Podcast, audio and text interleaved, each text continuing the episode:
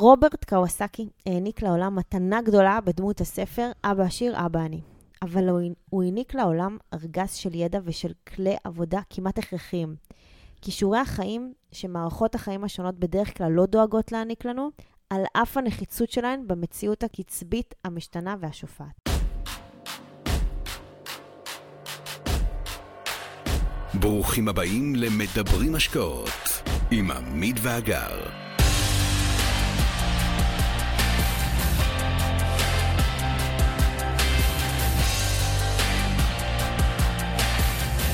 אבא עשיר אבא אני הוא כנראה הספר המוכר ביותר מבין הספרים העוסקים בעושר ובתהליך ההתעשרות. המחבר רוברט קייסקי, איש עסקים אמריקני-יפני, פרסם את המהדורה הראשונה של הספר בשנת 1997. מאז יצאו לאור עשרות מהדורות נוספות בתרגום לשפות רבות. סיפור חייו של קיוסקי הוא בעיקר סיפורם או תפיסת עולמם של שני האבות שגידלו אותו. כל אלה יוצרים שלם. החיבור שלהם הוא למעשה סך האפשרויות הניצבות בפני ילדים רגילים, הגדלים במרחבים רגילים, בין הקצוות הסוציו-אקונומיים של החברה. סך האפשרויות הזה כולל שני סלים. האחד הוא מסלול החיים המוכר לרובנו, שמייצג האב המשכיל והעני.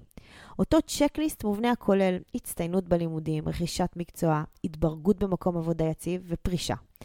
הסל השני הוא מסלול לא יציב במיוחד, אבל מהנה.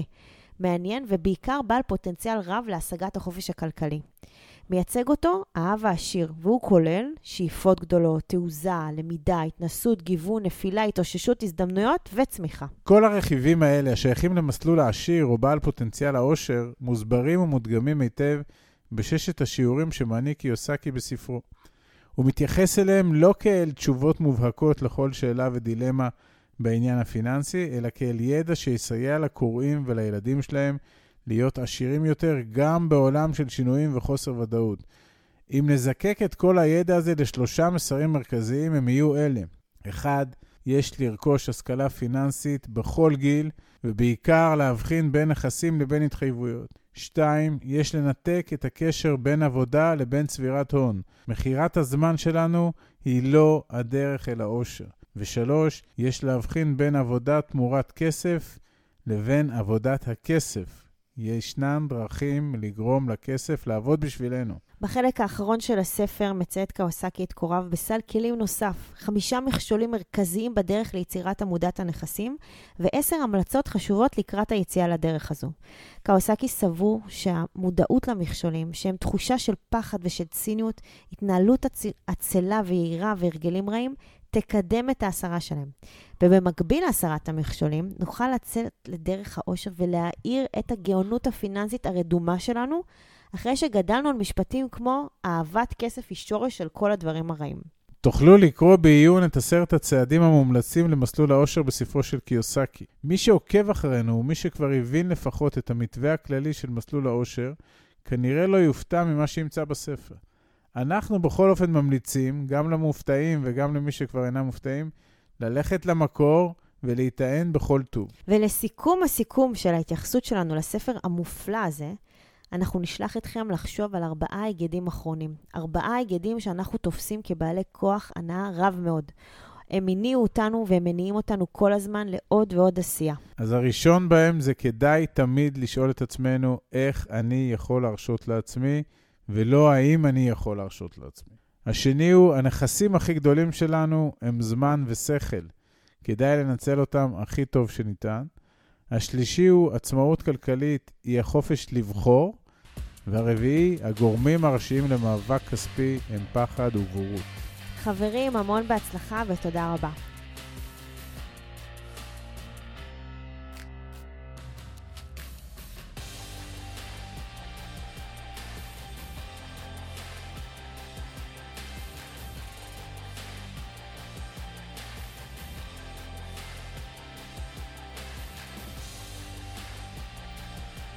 אנחנו מזמינים אתכם להצטרף אלינו למסע של הכרה, של למידה, של מעשים. היכנסו לאתר שלנו וקבלו יריעה רחבה של ידע העוסק בבניית החזון, בתכנון היעדים ובנקיטת המהלכים שיקדמו אתכם לעבר החופש הכלכלי. תודה.